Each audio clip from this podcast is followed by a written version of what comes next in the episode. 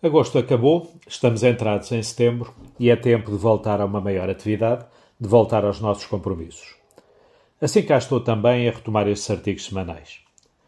Quando comecei a preparar o que esta semana aqui iria partilhar convosco, dei comigo a pensar no curioso e, por outro lado, interessante que é esta forma de encarar a vida e de algum modo nos motivarmos e entusiasmarmos com as nossas atividades.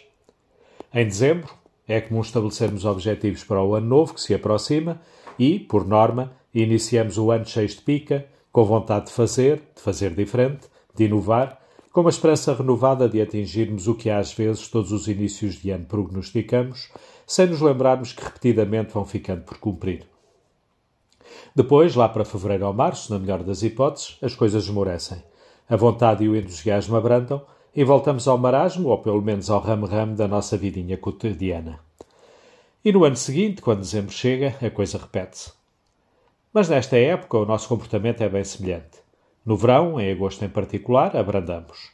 Quase que nada fazemos porque está calor, porque temos de ter férias, porque se quisermos tratar de qualquer coisa não encontramos ninguém e está tudo fechado. Mas depois vem setembro e a força de fazer chega, as baterias estão carregadas e o empenho não falta. Até com os estudantes, mais crianças, mais jovens ou já quase adultos, se passa ao mesmo, pois esta é a altura de iniciar um novo ano letivo, com novos livros e, por vezes, novos professores e novos colegas. E esta ânsia de viver, de novidade, é boa, muito boa mesmo.